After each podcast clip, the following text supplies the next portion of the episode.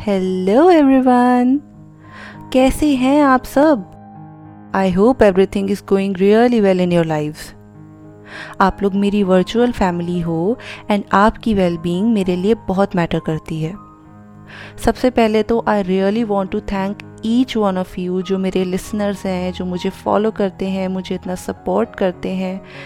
Guys आप लोग नहीं जानते ये लव ये सपोर्ट जो आप मुझे दे रहे हैं, मेरे लिए कितना मैटर करता है। Thank you thank you thank you so much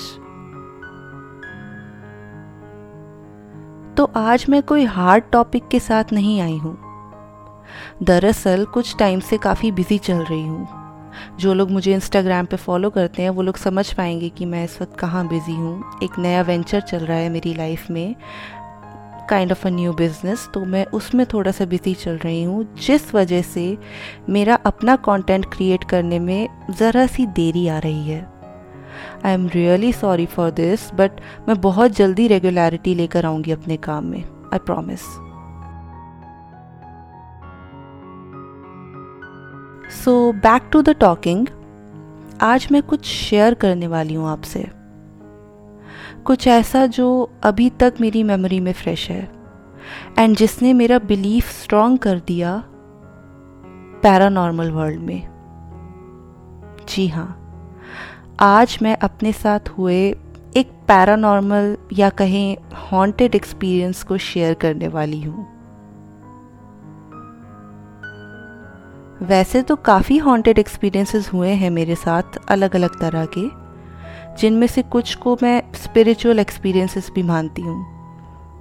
आज वाला ये एक्सपीरियंस भी इतना बड़ा तो नहीं है, लेकिन इसने मेरा नज़रिया बदल दिया पैरानॉर्मल वर्ल्ड को देखने का। तो ज़्यादा वक्त ना लेते हुए let start the story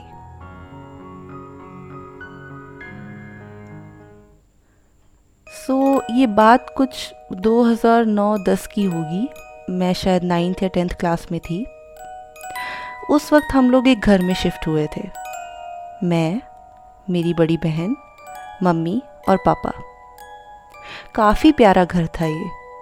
तीन रूम्स थे lobby kitchen bathroom with beautiful blue tiles porch और टेरेस एक न्यूक्लियर फैमिली के लिए best place we were so excited to live in that house बहुत अच्छे से हर चीज़ को सजा कर रखा था वहाँ। It was a beautiful place बहुत प्यारा घर था। शुरुआत के दिन बहुत अच्छे से निकले वहाँ। रिलेटिव्स फ्रेंड्स सब आते टाइम स्पेंड करते। We were having a great time धीरे धीरे टाइम आगे बढ़ा। हम लोग अपनी लाइफ में बिज़ी हो गए। एंड फिर कुछ अजीब सी चीज़ें शुरू हुई।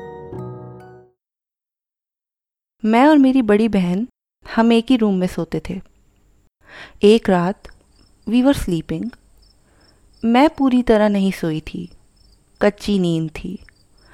जैसे वो नींद होती है ना, जिसमें आपको अपने आसपास की चीज़ों का ध्यान होता है, लेकिन आपको नींद भी आ रही होती है। कुछ ऐसा सा ही माहौल था। सो मैं बेड पर थी, आँखें बंद थी एंड सडनली मुझे ऐसा लगा जैसे मेरे साइड में कोई आकर बैठा हो। जैसे आपके पास कोई बैठे तो वो मैट्रेस, वो जगह जहाँ पर वो बैठा है, थोड़ा सा दब जाता है एंड हवा हल्की सी ब्लॉक हो जाती है क्योंकि वो पर्सन आपके सामने होता है। कुछ ऐसी, ऐसा सा फील हुआ मुझे। मुझे लगा शायद वहम होगा, नींद आ रही है वैसे भी मुझे। तो मैंने इग्नोर किया। उसके बाद लाइक दो तीन मिनट्स के गैप में, मुझे सडनली ऐसा फील हुआ जैसे किसी ने मेरे सर पर हाथ फेरा। Now I was fully aware that something is wrong कुछ तो है। वो सर पर हाथ फेरना इतना रियल था that I still have the fresh memory of it जिस तरह से आपके बड़े बुज़ुर्ग आपको सर पर हाथ फेर कर आशीर्वाद देते हैं या प्यार से हाथ फेरते हैं, उस तरह का हेयर स्ट्रोक था वो उस तरह से हाथ फेरा गया था। मेरी आँखें बंद ही थीं, क्योंकि मुझे किसी के आने की आवाज़ नहीं आई थी। एंड मैं यही सब सोच रही थी, आँखें बंद किए किए कि अगर मम्मी पापा में से कोई होता तो उनके रूम से हमारे रूम तक आने में मुझे उनके कदमों की आवाज़ सुनाई देती, जो मैंने नहीं सुनी। मेरी बहन होती तो उसके उठने का भी एहसास मुझे होता, पर वो भी नहीं हुआ। तो ये कौन था जो मेरे साइड में आकर बैठा था और मेरे सर पर हाथ फेर रहा था? आँखें बंद किए, टेंशन में मैं अभी ये सब सोच ही रही थी कि एकदम से ऐसा लगा जैसे किसी ने मेरे कान में विस्पर किया हो एंड कुछ बोला हो। मैं वो सांस की आवाज़ भी महसूस कर सकती थी जब वो फुसफुसाहट हुई, वो विस्पर हुआ मेरे कान में। और वो जो कुछ भी बोला गया वो समझ में बिल्कुल भी नहीं आया। जैसे कोई और ही भाषा हो। जैसे ही वो फुसफुसाहट मेरे कान में हुई, मैं एकदम से उठकर बैठ गई। मैंने देखा मेरी बहन गहरी नींद में सो रही थी। आसपास कोई भी नहीं था। और हमारा रूम बर्फ़ जैसा ठंडा था, जैसे दिसंबर जनवरी की सर्दी का मौसम हो। मेरी कुछ समझ में नहीं आया कि ये क्या हुआ। मम्मी पापा भी अपने रूम में सोए हुए थे। और हमारे रूम के बाहर का टेम्परेचर बिल्कुल नॉर्मल था। समर टाइम था एंड मौसम वॉज़ प्लेजेंट बाहर, लेकिन जैसे ही मैं अपने रूम में आई तो रूम वैसा ही ठंडा। काफ़ी कुछ चल रहा था दिमाग में कि ये सब हुआ क्या? क्या ये सच था या मेरा वहम? सब सो रहे थे तो मैंने सोचा कि सुबह इस बारे में सबसे बात करूँगी और पूछूँगी कि क्या किसी और को भी ऐसा महसूस हुआ या सिर्फ़ मेरे साथ ऐसा हुआ। खैर, किसी तरह भगवान का नाम लेकर मैं सो गई। अगली सुबह मैंने अपनी बहन को सब बात बताई। उसको मुझ पर भरोसा तो हुआ, लेकिन समझ वो भी नहीं पा रही थी कि अगर ऐसा कुछ था तो उसको महसूस क्यों नहीं हुआ।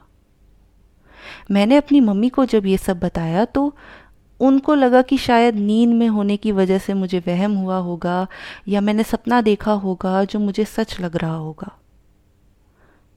उनके ऐसा कहने पर मुझे भी लगा कि शायद वहम या सपना ही होगा और मैंने सब इग्नोर कर दिया और बात आई गई हो गई।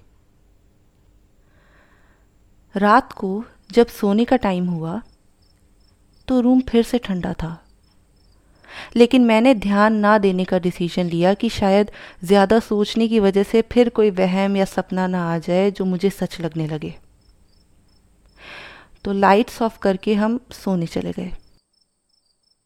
कुछ देर बाद फिर से मेरे साइड में कोई आकर बैठा। बहुत क्लियरली मुझे याद है कि मेरे साइड में कोई आकर बैठा। और इस पर उसने सर पर हाथ नहीं फेरा, बल्कि कान के पास आकर उसी तरह से कुछ अजीब सी भाषा में विस्पर किया। वो गर्म साँसें मेरे कान पर जैसे ही फील हुई और वो विस्परिंग सुनाई दी, मैं एकदम से आँखें खोलकर उठकर बैठ गई। सब उसी तरह से सो रहे थे और आप इसको इत्तेफाक कहें या कुछ भी जब मैंने टाइम देखा तो उस वक्त घड़ी में एग्जैक्ट तीन बजे थे। अब मैं डर गई थी कि ये जो भी मुझे अपनी प्रेजेंस फील करवाना चाहता है और कुछ कहना चाहता है, वो कौन है? मैं कुछ नहीं समझ पा रही थी। डर और सोच में उलझी हुई मैं उठी रही काफ़ी देर तक। फिर पता नहीं कब मेरी आँख लग गई और मैं सो गई। सुबह फिर मैंने मम्मी से बात करी कि यहाँ कुछ तो है जो रोज़ रात को मेरे आसपास होता है। सब कुछ सुनने के बाद मम्मी ने मुझे सलाह दी कि सोने से पहले मैं हनुमान चालीसा पढ़कर सोऊं, ताकि मुझे डर ना लगे और ऐसी चीज़ें महसूस ना हों। ये बात भी ठीक थी। फिर मैंने यही करने का सोचा। उसके बाद, जब भी मैं सोने जाती, रूम उसी तरह से ठंडा होता। और ना जाने क्यों रोज रात को बिना वजह मेरी आँखें खुल जाती थीं। पता नहीं क्यों। मुझे नींद आ रही होती थी और नींद से मेरी आँखें जल भी रही होती थी, लेकिन मैं उठ जाती थी। और उस वक्त कुछ सेकंड्स तक मुझे समझ नहीं आता था कि मेरे आसपास क्या है, मैं कहाँ हूँ। जैसे ही मुझे होश आता था तो मैं आसपास देखती थी। मेरी बहन सो रही होती थी और टाइम रात के ठीक तीन बजे होते थे। हर बार। काफ़ी रातें ठीक एग्जैक्ट तीन बजे मेरी नींद बिना वजह खुलने लगी। और मुझे रोज रात में ऐसी आवाज़ें आती थी, जैसे छत पर कोई भाग रहा है। सामान फर्नीचर इधर से उधर खिसका रहा है, जबकि टेरेस पर कोई ऐसा सामान, कोई फर्नीचर नहीं था। और थैंकफुली ये आवाज़ें अब सिर्फ़ मुझे ही नहीं, इस बार मेरी बहन को और मेरी मम्मी को भी सुनाई देने लगी थी। हाँ पापा को ऐसा कुछ भी कभी फील नहीं हुआ था। पता नहीं क्यों। सोच विचार करके हमने यही डिसाइड किया कि हम इस सब पर ध्यान नहीं देंगे। जो यहाँ है हमारे आने से पहले, उसको यहाँ शांति से रहने देंगे ताकि वो भी हमको परेशान ना करे। अब ऐसी सिचुएशन में हर कोई यही सोचेगा। उसके बाद छोटी छोटी चीज़ें हुई। जैसे, एक बार मैं बैठी थी चेयर पर एंड सडनली किसी ने मेरे पैर का अंगूठा दबाया ज़ोर से। मैं चिल्लाकर उठी तो वहाँ कुछ भी नहीं था। एक बार मम्मी बेड पर बैठकर कुछ काम कर रहे थे और एकदम से कहीं से ज़ोर का हवा का झोंका आया और उनके चेहरे पर इस तरह से लगा कि उनके बाल पीछे की ओर उड़े। जबकि आसपास कोई तेज हवा नहीं थी एंड फ़ैन भी नॉर्मल स्पीड में चल रहा था। पोर्च की ओर जाती स्टेयर्स पर किसी के ऊपर चढ़ने की शैडो दिखाई देना। रात को किसी के धीरे धीरे चलने की आवाज़ आना और बहुत कुछ। हम पूजा पाठ करने लगे। मम्मी गंगा जल, गुरुद्वारे का अमृत घर में छिड़कने लगे कि नेगेटिव फोर्सेस अगर कोई है यहाँ पर तो वो शांत हो जाए या चली जाए। कुछ वक्त तक तो हमको ये सब फील होता रहा। एंड धीरे धीरे कुछ टाइम के बाद फील होना बंद हो गया। या कहें कि हमने ध्यान देना बंद कर दिया। उस घर में हम ऑलमोस्ट तीन से चार साल रहे। फिर वो घर हमने छोड़ दिया। जब सारा सामान घर से चला गया एंड घर पूरा खाली हो गया तो मैंने और मेरी बहन ने वहाँ पर प्रार्थना करी कि यहाँ जो भी चीज़ें, जो भी नेगेटिव फोर्सेस पॉजिटिव फोर्सेस जो भी फोर्सेस यहाँ पर हैं, वो अब हमारा पीछा ना करें, क्योंकि हम अब यहाँ से जा रहे हैं और हम उनको किसी भी तरह से परेशान नहीं करना चाहते। उस दिन के बाद से ऐसा कुछ भी दोबारा महसूस नहीं हुआ। तो ये था मेरा horror experience one of the horror experiences that I had बाकी के एक्सपीरियंस भी मैं जल्दी शेयर करूँगी बट अभी नहीं. और अगर आपके साथ भी कभी कोई ऐसा हॉन्टेड एक्सपीरियंस हुआ हो तो आप ज़रूर शेयर कीजिए मेरे साथ. आप मुझे इंस्टाग्राम पर मैसेज कर सकते हैं. मेरा इंस्टाग्राम हैंडल है सिमरन चोपड़ा 95 जो पॉडकास्ट के डिस्क्रिप्शन में भी मैंशनड है. एंड जब ऐसा कैजुअल कॉन्वर्सेशंस वाला कंटेंट पोस्ट करना होगा, तब मैं रैंडमली आप में से किसी की स्टोरी ज़रूर पोस्ट करूँगी। क्योंकि हार्ट आउट लाउड पर वी टॉक अबाउट एवरीथिंग चाहे वो लाइफ लेसन हो सेल्फ हेल्प हो मेंटल हेल्थ हो रिलेशनशिप्स हो, या कुछ ऐसी हॉन्टेड या इंटरेस्टिंग स्टोरीज हो। तो अब मैं चलती हूँ जल्दी ही एक अच्छे से टॉपिक के साथ वापस आऊँगी।